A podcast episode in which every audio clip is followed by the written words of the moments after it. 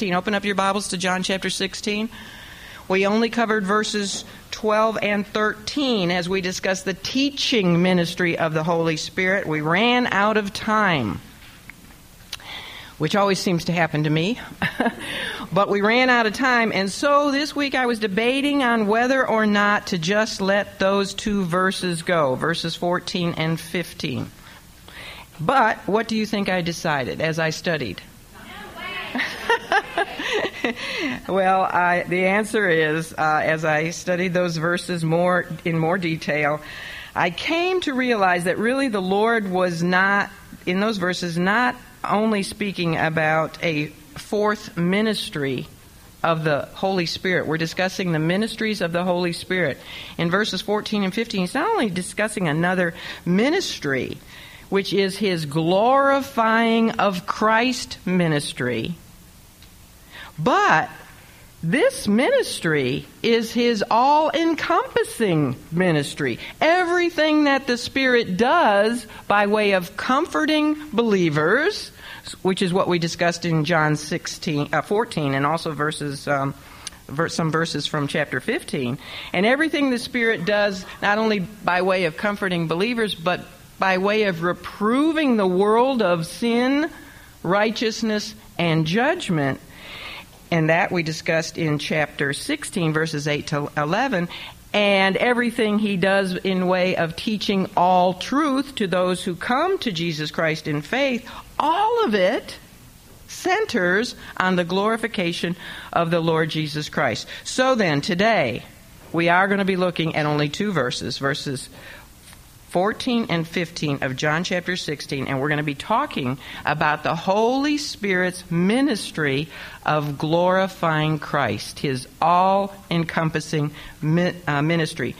Therefore, what this means is that most of the material we're going to be talking about this morning is not in your books. So get out a little piece of paper.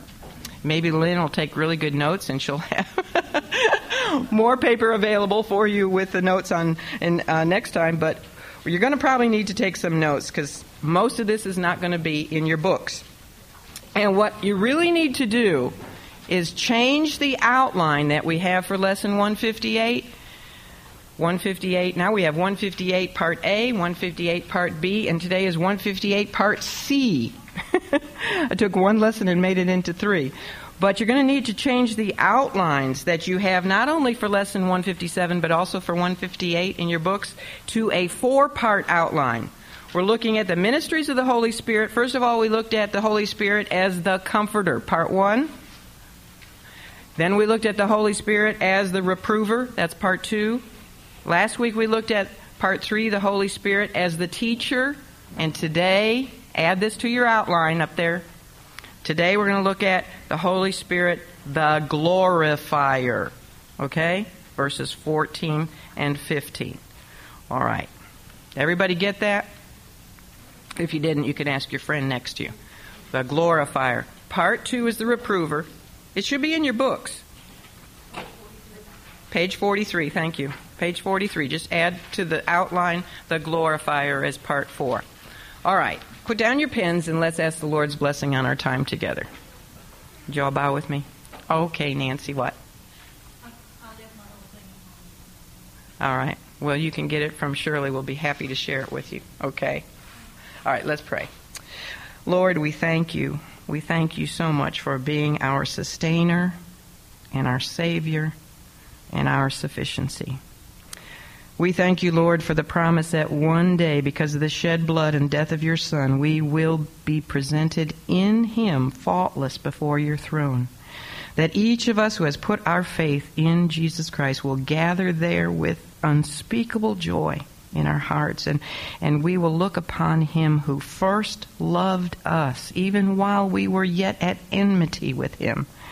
And we will join in that heavenly choir that sings the redemption song giving all of our praise to Him and casting our crowns at His feet and desiring with overflowing hearts to be His joyful servants without sin and in a place without sin for all of eternity. Oh Lord, how we look forward to that day.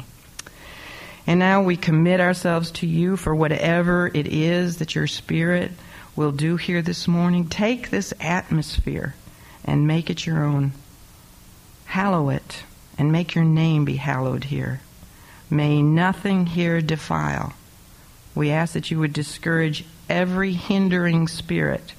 May we tor- turn our thoughts entirely to you. And Father, we ask for a day of delight, a day of rich things as we explore your word. And we ask these things so that our Savior would be lifted up and glorified. And we ask these things knowing that they are indeed in your will. Amen. Well, let's begin by reading those two verses. John 16, starting with verse 14. Just two verses where the Lord says, This is his glorifying ministry. If you want to write in your Bible and make a little bracket there, he says of the Spirit, He shall glorify me, for he shall receive of mine and shall shew it unto you. Remember that word shew? All things that the Father hath are mine.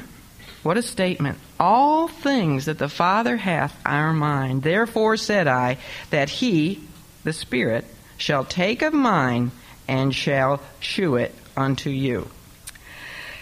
We have learned that the purpose for much of the upper room discourse was that the Lord might prepare his disciples, his eleven faithful disciples, for his departure. He had told them that he was soon leaving them. And his and they were very distraught over that news, weren't they? And so his sermon here, the upper room or the farewell sermon, was intended to lift the heaviness of their sad hearts. It was given with the intention of having a very espe- a special effect of consolation. And one of the most consoling of the truths that the Lord gave to his men on this night, the very night of his arrest, was the prediction of the coming Comforter the Holy Spirit, the Spirit of truth. And we find here in verses 14 and 15 that they climax that promise. You might remember back in chapter 14 of John, we discussed how the English word for comfort suggests the idea of encouragement. It suggests the idea of consolation in the time of grief and, and um, trouble. Remember how he started this sermon? Let not your hearts be troubled. He's comforting them. He's encouraging them. However, do you also remember that we talked about the original word in Latin? I know you do. comes from conforte, which means what? With strength. The word carries the idea not only of encouraging and consoling and soothing, but it carries the idea of strengthening and helping. And that is actually the idea of the term as it was used by the Lord here. He is saying to his men, when he, the strengthener, the helper, is come. And that should have really been great news for his disciples. Even today, there is no one who is a disciple of the Lord who does not find himself or herself in constant need of strengthening, don't we? Every day? Your husband, if your husband is a believer, he needs strengthening from the Spirit every single day. Your children, your believing children, need strengthening. It's true of every true local church leader who's attempting to honor the Lord Jesus Christ. All the followers of Christ need the strengthening power of God, and we need it on a daily basis. I don't know about you, but I sure need it on an hourly basis. The strengthening power of Christ, of the Spirit. Now, the nature of the strengthening of the Comforter is surprising to many people. You notice that the passages in John's Gospel about the coming ministry of the Spirit, in these passages that we've been discussing now for our, going on our fourth week, has it dawned on any of you that when he promised his men that the Comforter was going to come and strengthen them and help them, help them and encourage them, did you notice that he never spoke of the Comforter coming to perform any miracles? He didn't say that, did he? That's that's interesting to think about. Now there would be some there would be some miracles. The book of Acts tells us that there were some healings. There were a few deliverances from demonic spirits. there was an earthquake, and there are three times in the book of Acts when believers spoke to others to share the gospel, spoke to others in language that they had languages that they had not previously known. But when the Lord Jesus consoled his men with what the Spirit would do for them, when he came, on the day of Pentecost, he did not mention any miraculous works. And that is very interesting, isn't it? I think it's interesting, especially in light of the fact that so much of Christendom today puts the emphasis of the Spirit's ministry on what? The miraculous, on healings. You don't believe me? Turn on your TV. On healings, on tongues, on deliverances. But what does the Lord Jesus say about the nature of the Spirit's strengthening Spirit? That's all I'm interested in knowing. I want to know what the, what the Lord says about his ministry. That's what we need to know, and he tells us. We learn in verse 13 in our last lesson that the nature of the Spirit's strengthening ministry would be a guidance into truth, all truth. In other words, the strengthening ministry of the Holy Spirit will be his teaching ministry. How are you strengthened in your Christian life? By some miracles? No, by t- the teaching ministry of the Holy Spirit. That's how we are strengthened. By the Word of God. The Holy Spirit using the Word of God to teach us.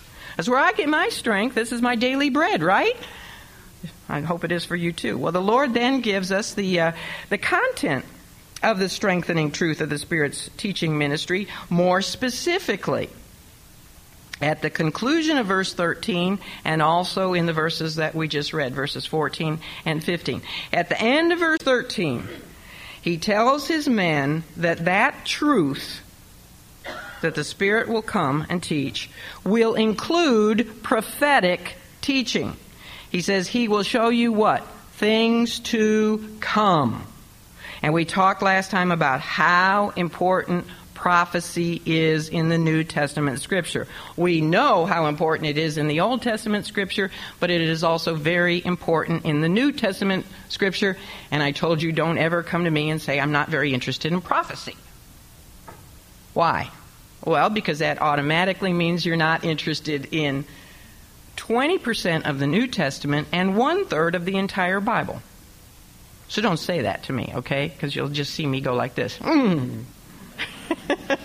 it's like when you say the book of Revelations, right? or you, when you call the Holy Spirit it. You'll see me cringe. But prophecy is important. the Lord here says it is. But then, okay, then in concluding his words about the coming Spirit, the Lord in verse 14 adds these words. He says, He, speaking of the Spirit, He shall glorify me for he will re- shall receive of mine and shall show it unto you. I'm just going to say show, because that's what we're used to. Remember, show means like show and tell. Put the two words together and it's shoe. he, he, what he hears from God, he tells to us. So, in other words, in that verse, he is saying the truth will, that will be revealed by the Holy Spirit will be Christ centered. Isn't that what he said? He shall glorify me, because he shall receive of mine and shall show it unto you. What's he going to do? Glorify Christ. So the subject of these final two verses of the ministries of the coming Holy Spirit is his glorification ministry. And who is it he's come to glorify? Himself? No. Just like Christ came to glorify the Father, the Spirit came to glorify Christ. Make no doubt about it. The Lord is clearly teaching that He, Christ, will be the emphatic subject of all of the Spirit's guidance, His teaching ministry. He will be the dominant subject. Now, that is very significant. when you think of the fact that literally the Holy Spirit could have come here to teach believers of anything, right? Could have taught us. I mean, he is one of the God members of the Godhead. He literally could have come to teach us about anything. He could have taught us about all the great te- de- details of heaven. How many of you would like to know more about our future home in heaven? other than what we have in Revelation 21 22. I mean, we all do. We, we'd like to know more. He could have taught us more. But did he do that? No, he gave us just what we need. He could have taught us about the veiled mysteries of things under the earth, which personally I'd rather not know about. He could have taught us about the a whole lot more about the uh, creation than just the, the first two chapters of Genesis, couldn't he? How God how God created everything. He could have spent more time teaching us about that. He could have taught us about ages past. What did, have you ever thought about this? I know you lay awake at night thinking about this, but do you ever wonder what God did, God the Father, God the Son, God the Holy Spirit, before they created the universe? Because they go back to the beginning. What did they do before? He could have taught us what they did before. He could, oh my, think about this. He could have taught us about the depths of human nature. You talk about a divine psychologist who really understands the human mind. Well, I'm kind of glad he didn't teach us more about our, our human nature and depravity. But he, he could have taught us things that would just literally have been mind boggling, couldn't he?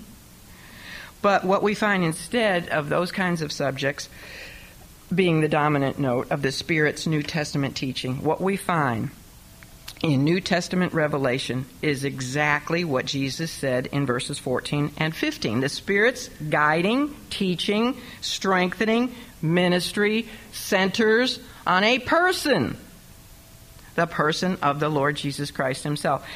And by the way, the literal Greek translation of verse 14 puts the me emphatically forward. So literally in Greek, verse 14 says, Me he shall glorify. Me he shall glorify. So here's a connection when you put this together with, with verse 13. The Lord is saying, Howbeit, when He, the Spirit of truth, is come, He will guide you into all truth. Dot, dot, dot. Verse 14. Me He shall glorify. So when He's speaking about all truth, all truth refers to Him. After all, He is the truth, isn't He? I'm the way, the truth, and the life. What is apparent then is that the Lord Jesus is not just a third subject of the Spirit's comforting, reproving, and teaching ministries. It isn't that when the Spirit comes, and of course in our time he's already come, but he's talking future to his men. It isn't that when the Spirit comes, he will guide you men into number one, all the truth, number two, things to come, and number three, oh, by the way, he will also glorify me. It's not that glorifying Christ is a third subject. That's not the case at all. It is that the glorification of Jesus Christ is the emphasis of all the truth that the Spirit would teach. And He is the emphasis, the dominant subject of all the things to come that the Holy Spirit is going to reveal in the New Testament. Everything that He will unveil Everything that the Spirit will reveal, everything that He will disclose to the apostles, and then they will then preach it and write it down, will focus on the Lord Jesus Christ Himself. There's hardly another passage in the Scripture that gives to us a plainer, clearer statement as to the primary subject matter of your entire New Testament than this verse. And that's why I couldn't just skip over it. we had to dedicate a whole lesson to it. We have here, what we have here is the Lord Himself giving us an infallible explanation of what will predominate in everything that we read in the 27 books that make up our New Testament. Now, if someone ever comes to you, perhaps as a new believer, they've never studied the Bible before, like I was uh, when I was, well, I was saved at 21, but I didn't start studying the Bible until I was 32. And someone comes to you and they've never really studied the Bible and they say, you know, what is this New Testament all about? What is the answer? You can say the answer in one word Christ. Very good. And what is it all about? It's about Christ. In fact, the entire Bible, Old Testament and New Testament, all 66 books from Genesis to Revelation. What is the subject of the entire Bible? There you go Christ. When the Holy Spirit truly ministers, He ministers all the truth And that truth centers on and glorifies the Lord Jesus Christ. This means that no one is reading their Bible correctly or understanding the Bible until he comes to see that Christ is the focus. Do you get that? You can't, if you just try to read the Bible and understand what is all this law about and the tabernacle and all this, these genealogies that seem so boring and they're really not. When you, if you just look at it and, and you don't know what the subject is, you don't understand it. But when you see it and understand that the dominant subject is the Lord Jesus Christ, it all comes alive, doesn't it? Oh, the tabernacle. What is that all about? It's a picture of Christ. Why are the genealogies important? Because they prove to us who Christ was, etc., etc. So you have to understand that Christ is the focus of the entire Bible. And this becomes more apparent when we see the Lord's explanation of how the Spirit would do this. When the Spirit ministers Christ, He makes Christ the emphatic subject of everything, even the prophecy. He's, he's the, the dominant subject of prophecy. And the Lord explains the method in verse 14. It's going to happen this way, he says. He, the Spirit, will receive of mine. And actually, that Greek word for receive is much more aggressive than we think of receive. It's actually that he will take the things of mine and he will show them unto you. He will disclose them. He will see them from the Father, hear them from the Father, and then he will tell them to the apostles, and then through the apostles to all the Lord's people. That is the guidance that the Lord was predicting. And remember, we talked about the fact that guidance, the word guidance, suggests a gentle, gradual, step by step leadership. Not only does he indwell us, and he's our parakletos, and he's beside us, but he's holding our hand and guiding us. And it's a step by step progressive guidance, isn't it?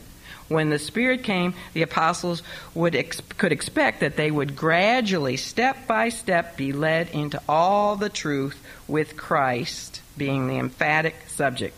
It would be Christ Himself more and more disclosed to them. And isn't that what this study is all about? Every week we come here, and who is disclosed to us more and more? Who's unveiled more and more to us until that day when finally, just like on the Mount of Transfiguration, we'll see him as he is in unveiled glory. But every time we study him, we see him unveiled more and more, don't we? It's a progressive revelation of Jesus Christ.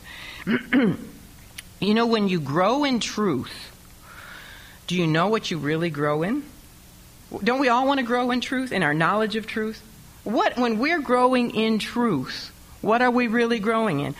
We're growing in our knowledge and in our understanding and in our love and in our worship of the Lord Jesus Christ.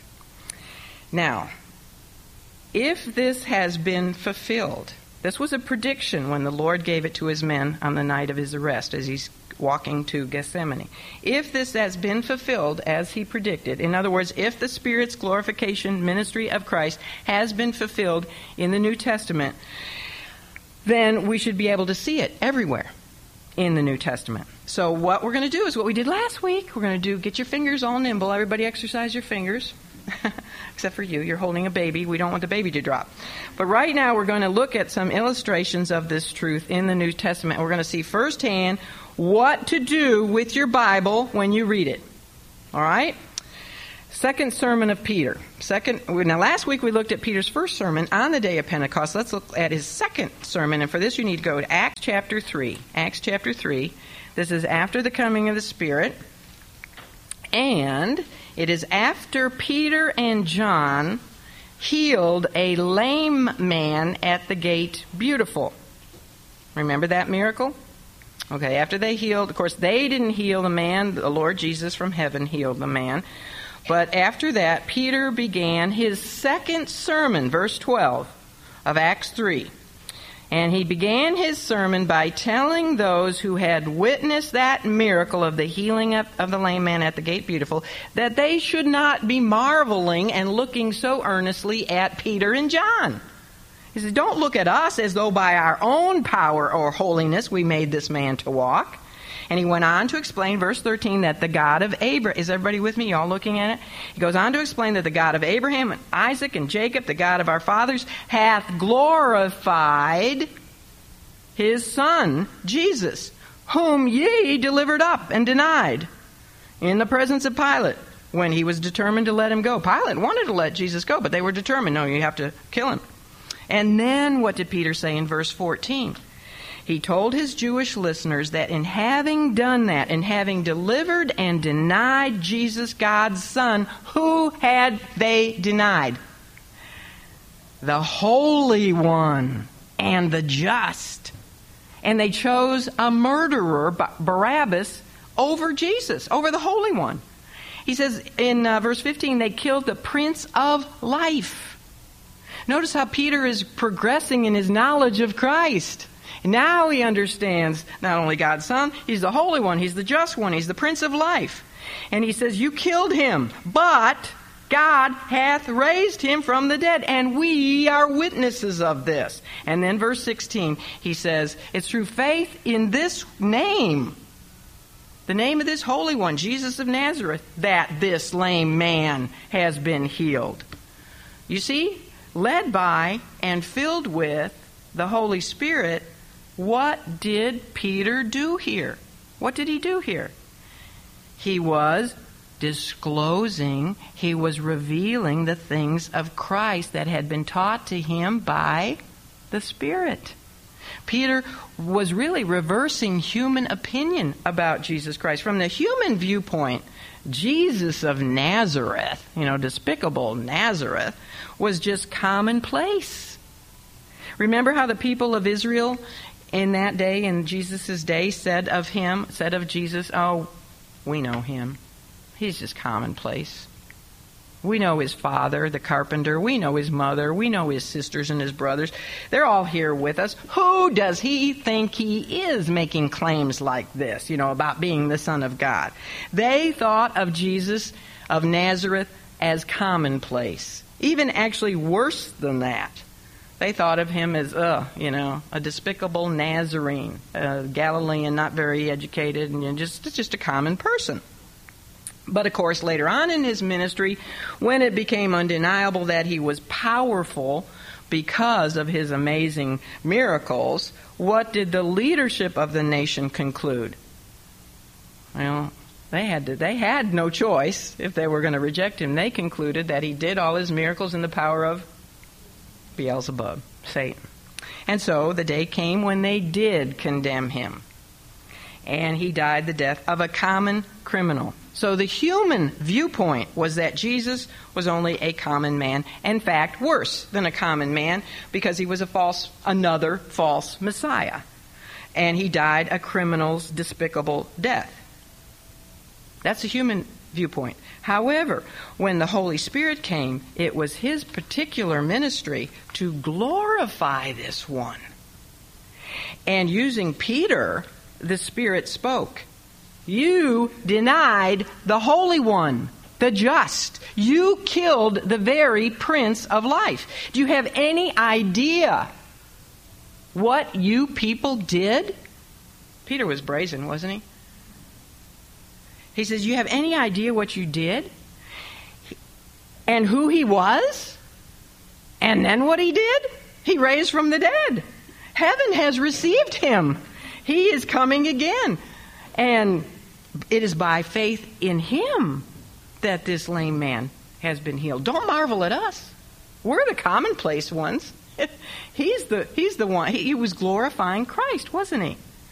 The Holy Spirit is glorifying God's Son, and that is exactly what Peter did in his second sermon. And that's exactly what he claimed, by the way, if you look at verse 13. You know, the apostles could hardly say anything, even the shortest little sayings without having the same exact emphasis. Look at chapter 4. If you just move over one chapter in Acts, look at verse 8. Here we see the same two men, Peter and John, and they're making their defense. Imagine this. They're making their defense before the very same council that had condemned Jesus to death. What council was that? The Sanhedrin Council. And Peter and John are standing before this council. They're in trouble for having healed that lame man at the gate beautiful, and so the council has called them before them. Now, you know that it is the Spirit of God filling a man when his life is on the line and he talks like this. Here's Peter's what he says to this council. Ye rulers of the people and elders of Israel, if we this day be examined of the good deed done to the impotent man, by what means he is made whole, be it known unto you all and to all the people of Israel that by the name of Jesus Christ, yes, of Nazareth, whom ye crucified, whom God raised from the dead, even by him does this man stand here before you. Oh, that's bold, isn't it? When your life is on the line? Who was filling Peter? You know it was the Holy Spirit. And then what did Peter say next? He quoted from Psalm 118. Remember? We looked at that psalm. It says, This is the stone Christ is the stone which was set at naught of you builders. You didn't think anything about him, but he has become the head of the corner. Now, why did Peter quote from Psalm 118? How did he even know to quote from Psalm 119? It's because the Spirit of God filling Peter took the things of Christ and disclosed them, unveiled them. They'd been in the Old Testament all along, right? The Jews had read them, they just never really understood that the whole Bible is all about the Christ, the coming Messiah. And there are things indeed about Christ in Psalm 118, which the Jews had not understood before, and that, they would reject their own Messiah. And then in verse 2, Peter went on and he talked about glorification. He said, Neither is there salvation in any other. For there is none other name given among men whereby we must be saved. Wow. Talk about glorifying Christ. No other name. What does it mean to glorify, by the way? We always say well, we want to glorify you. What does that mean? To glorify the Lord? Hmm? Lift up. It really, it really speaks about something's, something's unique excellence. When we glorify God, when we glorify Christ, we're glorifying His unique excellence. He is unique, isn't He? His holiness is unique and it is excellent. And we glorify all of His attributes. Here, the Spirit, through Peter, is proclaiming to these people the unique excellence of Jesus Christ of Nazareth. No other name, that's unique. No other name given among men under heaven whereby we must be saved. Talk about a dogmatic statement. You know, no salvation apart from Jesus Christ. It is the glorification of Christ that Peter, when the, when the Spirit led apostles preached, when we read about anything that they preached in the book of Acts, the emphatic note was always, always the Lord. And the same thing is evident in their writings, not just in what they preach, but in their writings. Turn now to Romans chapter 1. Look over at Romans 1. And this is, uh, of course, written by Paul, who was not present when the Lord gave his farewell discourse. Who was he when the Lord gave his farewell discourse? He was still he was still Saul of Tarsus, a rabid, proud Pharisee. But the Lord had conquered Saul by this time. He had won him over in one blazing moment of glory on the road to Damascus. And now look what this rabid, proud Pharisee says here about himself. Romans 1 1. Paul, a servant of Jesus Christ. And that word in Greek, you all know, is doulos. What does it really mean? A bond slave of Jesus Christ.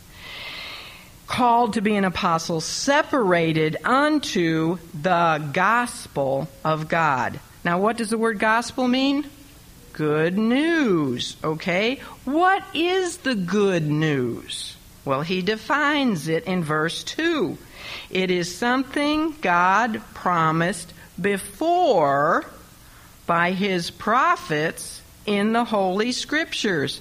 Hmm, the good news is something that was told before by the Old Testament prophets. The Holy Spirit, you see, can dip into those Old Testament scriptures and reveal Christ in all of them. Verse 3 tells us the focus of the gospel. The focus is that it concerns who? Concerns his son, God's son, Jesus Christ, our Lord, which was made of the seed of David according to the flesh. Do you know what the good news is? The good news is Jesus Christ. Yes, the death, burial, and resurrection, glorification of Jesus Christ. Without him, there would be no good news. The good news concerns Jesus Christ. That is the Spirit glorifying Christ. Now, think of some of the things that the Lord Jesus taught the apostles during his earthly ministry with them, which they later wrote about and expanded upon by way of the guiding ministry of the Spirit. For instance, do you remember the beginning of the opposition in Jerusalem by the religious rulers? Where did it all begin? Well, of course, it began when he first cleansed the tem- temple. They didn't like that too much. But the first time we really read of great opposition was after he had healed that man at the pool of Bethesda. Made made a big mistake, not really. The Lord never makes a mistake, but in their eyes, he healed him on the Sabbath, and that was absolutely a no no. He said it was unla- unlawful for anyone to work on the Sabbath. Well, what was the Lord's response to that criticism by the Jews? Remember, he said this statement? We kind of scratched our heads. He said, The Lord worketh hereto, hitherto, and I work. And the apostles must have said, What in the world does that mean? How does that explain his healing of that man at the pool of Bethesda uh, on the on the Sabbath?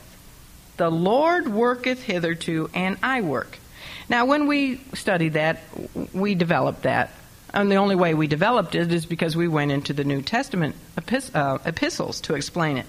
But the apostles didn't have all that. And the fact is that the Lord did not expand on his explanation of it because he knew he would send the Spirit, and the Spirit would reveal that to the apostles, and they would um, write statements like this Colossians 1, verses 16 and 17.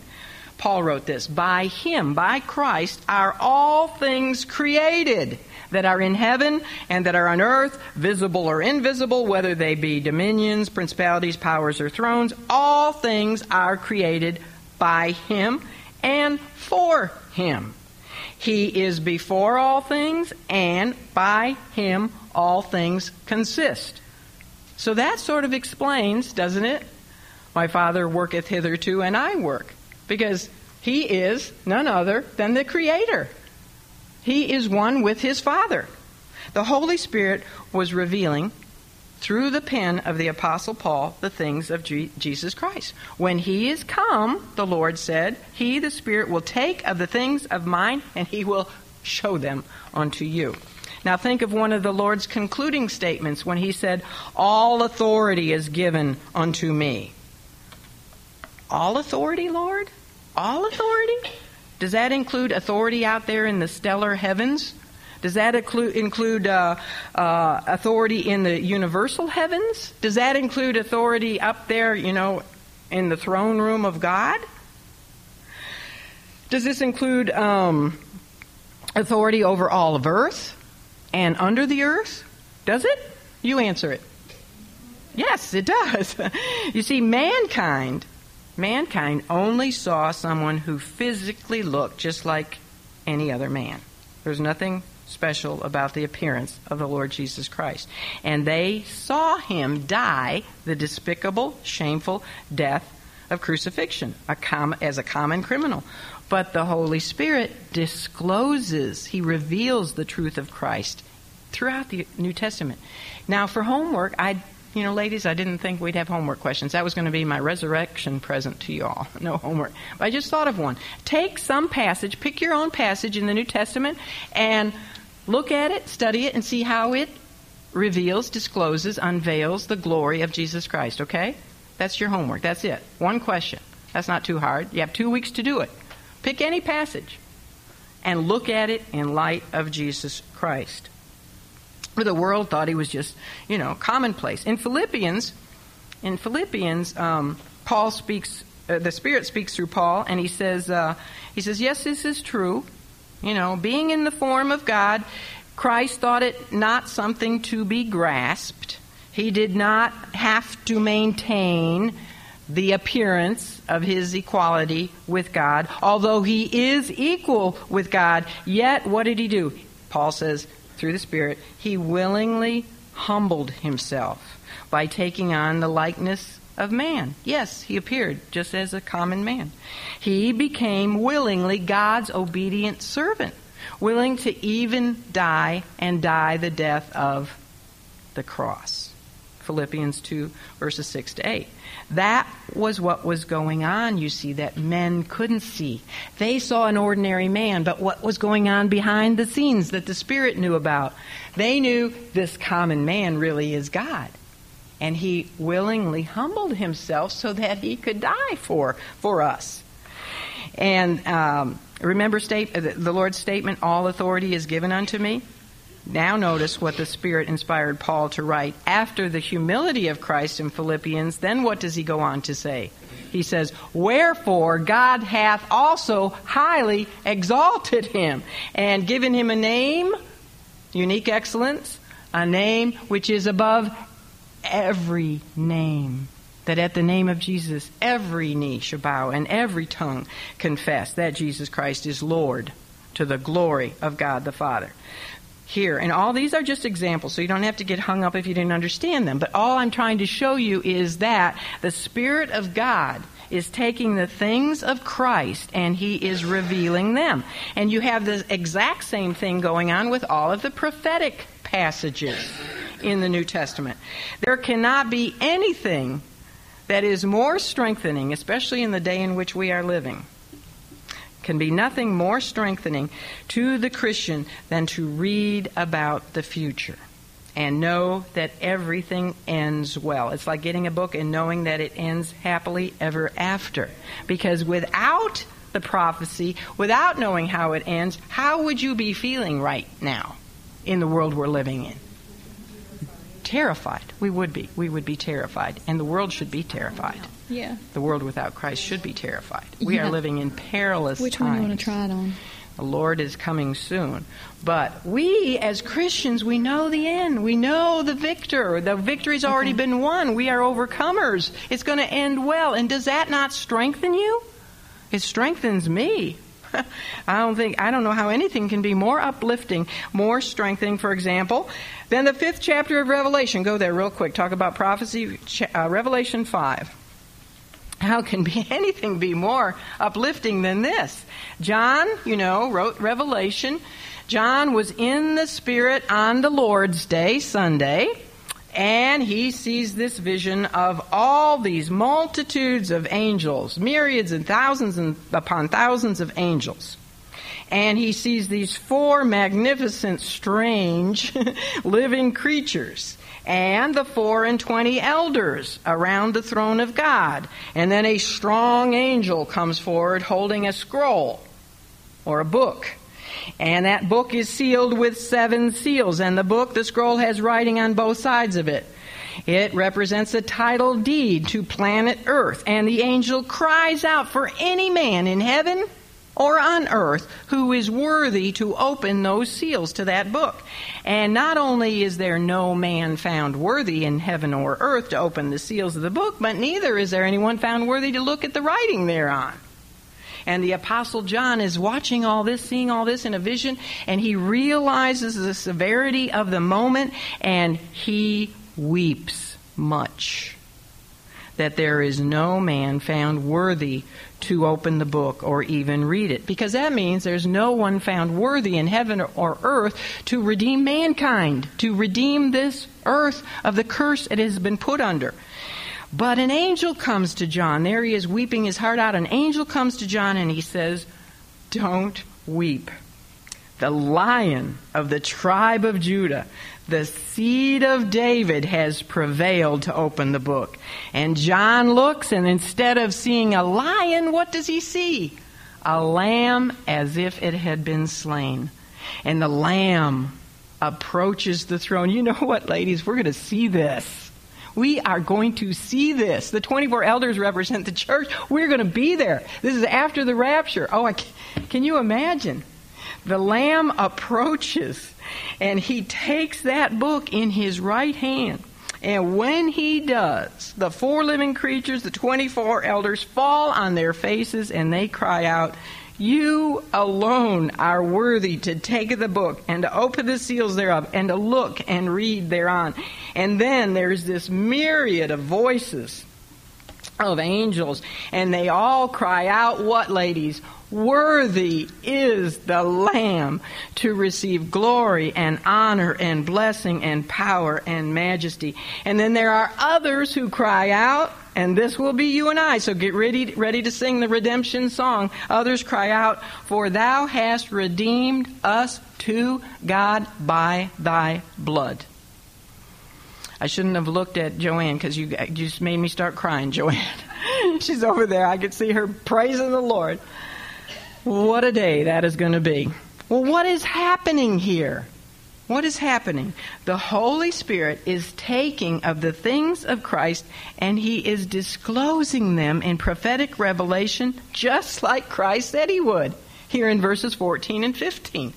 Right? You know, these are the last things He says basically before He goes into the garden and prays and then He's arrested. So this is important to know that the Spirit's ministry is all about glorifying Christ. Now, someone might be thinking, well, Catherine, what about all the practical subjects of the Bible? How are they Christ centered? You know, what about where the rubber meets the road? That kind of teaching. Like James. Talk about a practical book. What about the law? What about human morals? What about the management of our money?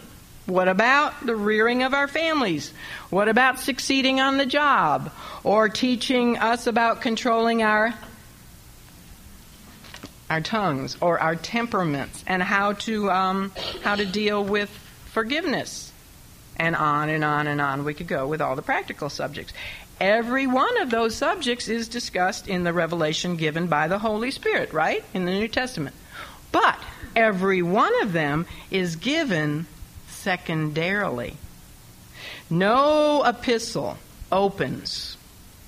You don't turn to the first chapter of any epistle uh, about managing your money, for example. Every single one of the epistles opens with these marvelous, wonderful, majestic, doctrinal explanations. And then, you see, then the practical subjects are brought in but they are always brought in as you and I are in Christ. There's a center, and the center is Christ.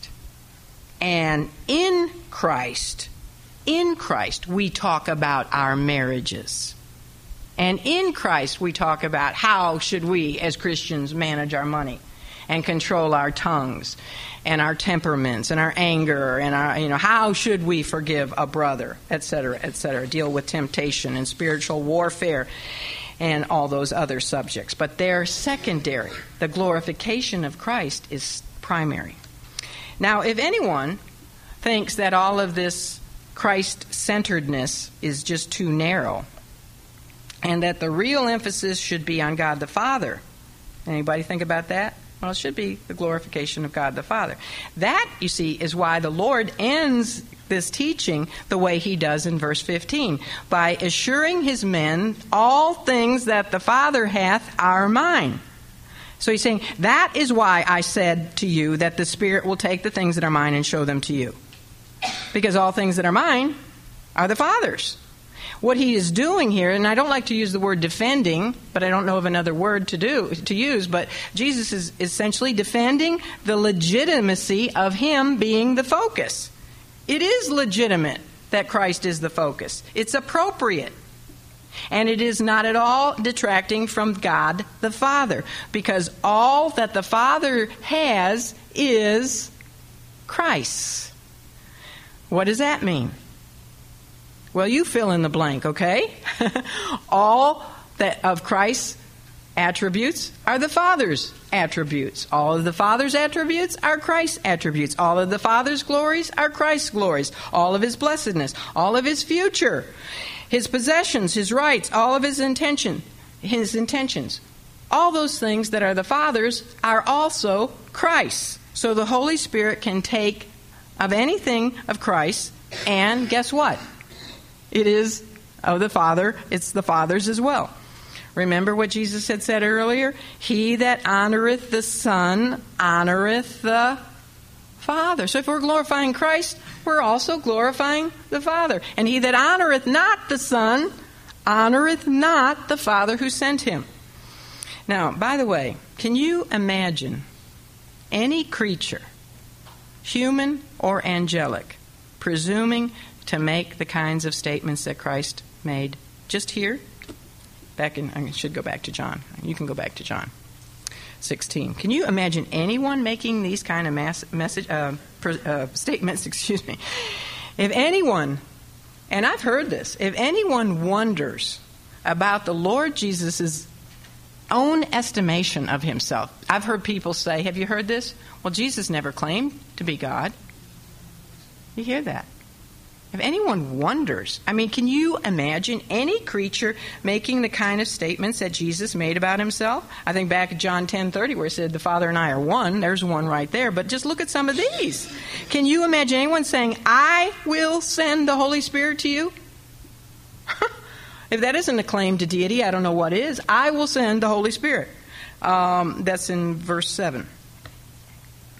I think it was, of this chapter.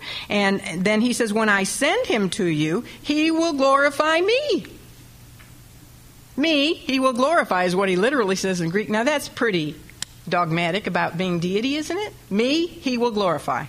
I'll be the emphasis of all the Holy Spirit's teaching, guiding, strengthening ministry. And then he says in verse 15, All that the Father hath is mine. You talk about statements that are unbelievable in their magnitude. Show just those to anyone you know who says, well, Jesus never said he was God.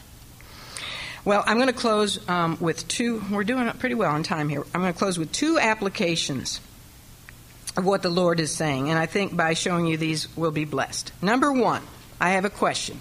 After discussing the Lord's words here of verses 14 and 15, can you tell me? And I want you to do this when you listen to teaching on television or tapes, books, whatever you whatever you put before your eyes or your hearing. Tell me what spirit-filled teaching and preaching is going to major on. All right? What's it going to major on? You answer that. Yes. It wasn't a very hard question. Spirit filled Spirit led teaching is always going to major on Christ. What will be what will be the conspicuous note of teaching and preaching that is truly spirit filled will be Christ. Now you know that even good intentioned teaching by good Christian people that fails to focus on the Lord Jesus Christ is imbalanced teaching. There's good people out there teaching. But if they're not focused on Christ, their teaching is imbalanced to the degree that any preacher or any teacher fails to bring men face to face again and again and again throughout the entirety of his ministry, to the degree that he fails to keep confronting his flock with Christ in any message on any subject, even talking about the management of money, to that degree, that teaching is not spirit led, spirit filled, or spirit taught. A ministry, you see, will betray itself by the conspicuous absence of Jesus Christ. Now you turn on some of your TV programs, okay? And listen. Is Christ the center? Or is that person the center?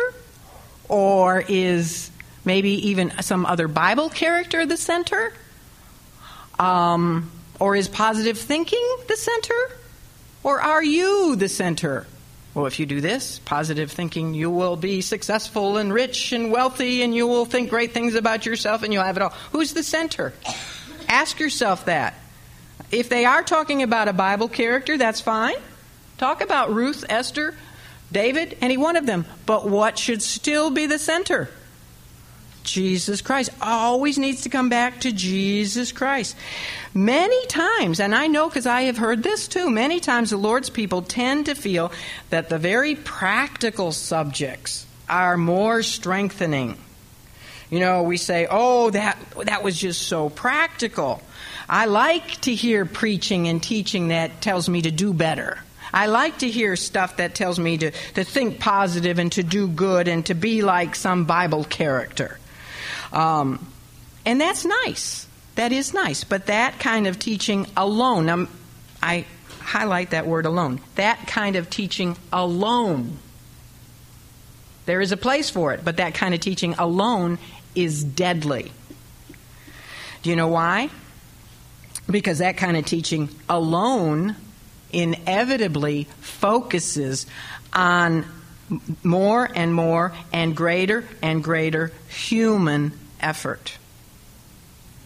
It fails to root the victory in the finished work of Christ. Even when we, t- when we um, studied the Sermon on the Mount, over and over and over again, it was very practical subjects, right? All the things that we looked at. And we always fell short of everything that the Lord told us, you know, about, you know, if you even think something in your mind, you've committed murder if you think bad about someone. And we always fell short. Why? Well, because we do. And where was the focus? The focus was that Jesus Christ is our righteousness. You know, except a man's righteousness exceed that of the scribes and Pharisees, we all fail. We all fall short. And so the whole the whole focus, even though that was very practical, the focus was that we need Christ. He is the the victory is in Him. In, in, it fails in the object of all spirit led teaching, which is to magnify the Lord.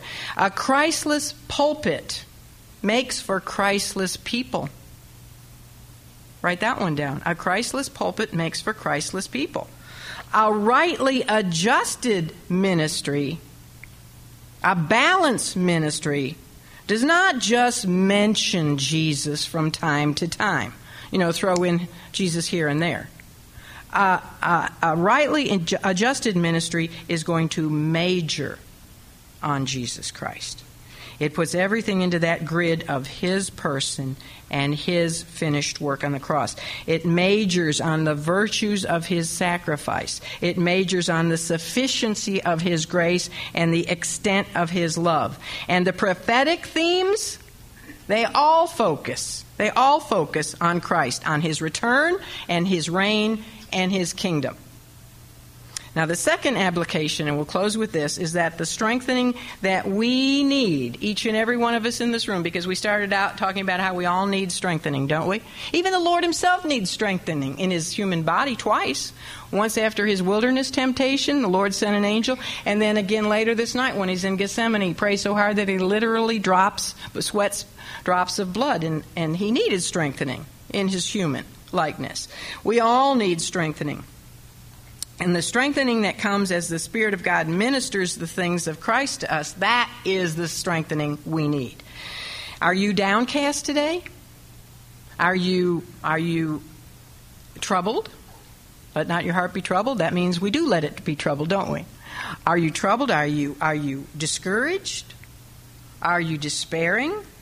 Are you ill and concerned about your health? Maybe your spouse is ill.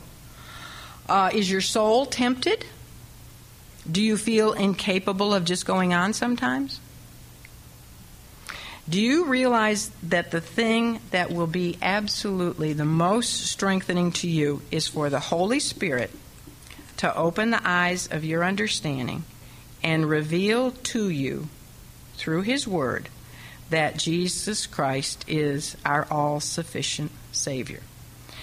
That on every level, and in every need, He truly is our good shepherd. He is the lover of your soul. He is your high priest. He is, as we just discussed, the true vine. He is suitable. He is sovereign. He is sufficient. When the Spirit really, really ministers help and strength and comfort to you, is through the reading of the Scriptures and through your sitting under Christ centered preaching and teaching. And then, you know, it's just absolutely inexplic- inexplicable. It's unexplainable. That's easier to pronounce. what happens. But it will happen to you, and I hope you have all experienced this. I have many times, every week. I get down, and then I open up the Word of God, and it's an invisible thing. And you can't explain it to somebody else.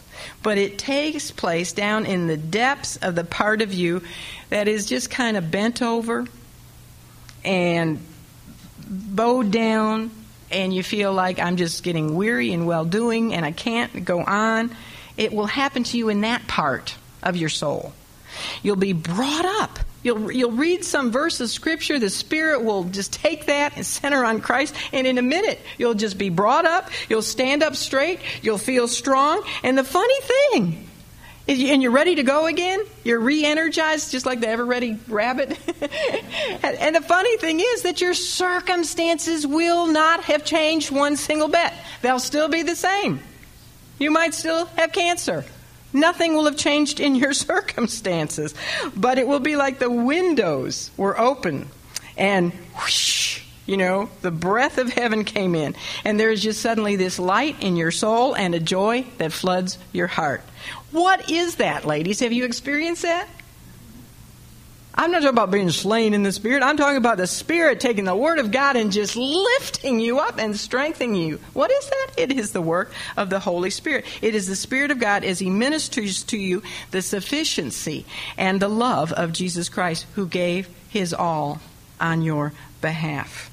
And the God who gave His Son on your behalf to rescue your soul for all of eternity, how shall he not with him also give you freely all things that pertain to your life and godliness? You know, when we really come to understand that, that is strengthening. That is strengthening. That is true, spirit filled, spirit led comfort, isn't it? It is. Let's pray. Father God, thank you for the bread of life, the Word of God, which so strengthens our hearts and our minds and our souls and our spirits to be steadfast, unmovable, and always abounding in the things, the work of the Lord in these evil days. Thank you, Father, for the coming of your Spirit, the strong helper who indwells us. We pray that our study here this morning has been marked conspicuously by his ministry of making the things of Christ known to your people.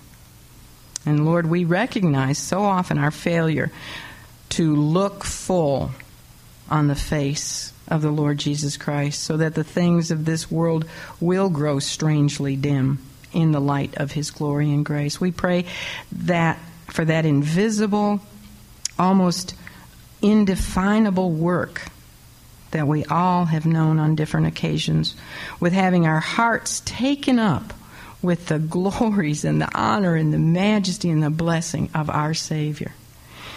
If any do not know that experience, Father, we pray that your Spirit would convict them and wean us and draw all of us away from the trifles of this earth and Lord, I just pray that we can truly be your witnesses, that we can be salt and light, especially this week, this Passion Week, and remind people that it's not Easter, Ishtar, it's the resurrection of Christ that we are celebrating.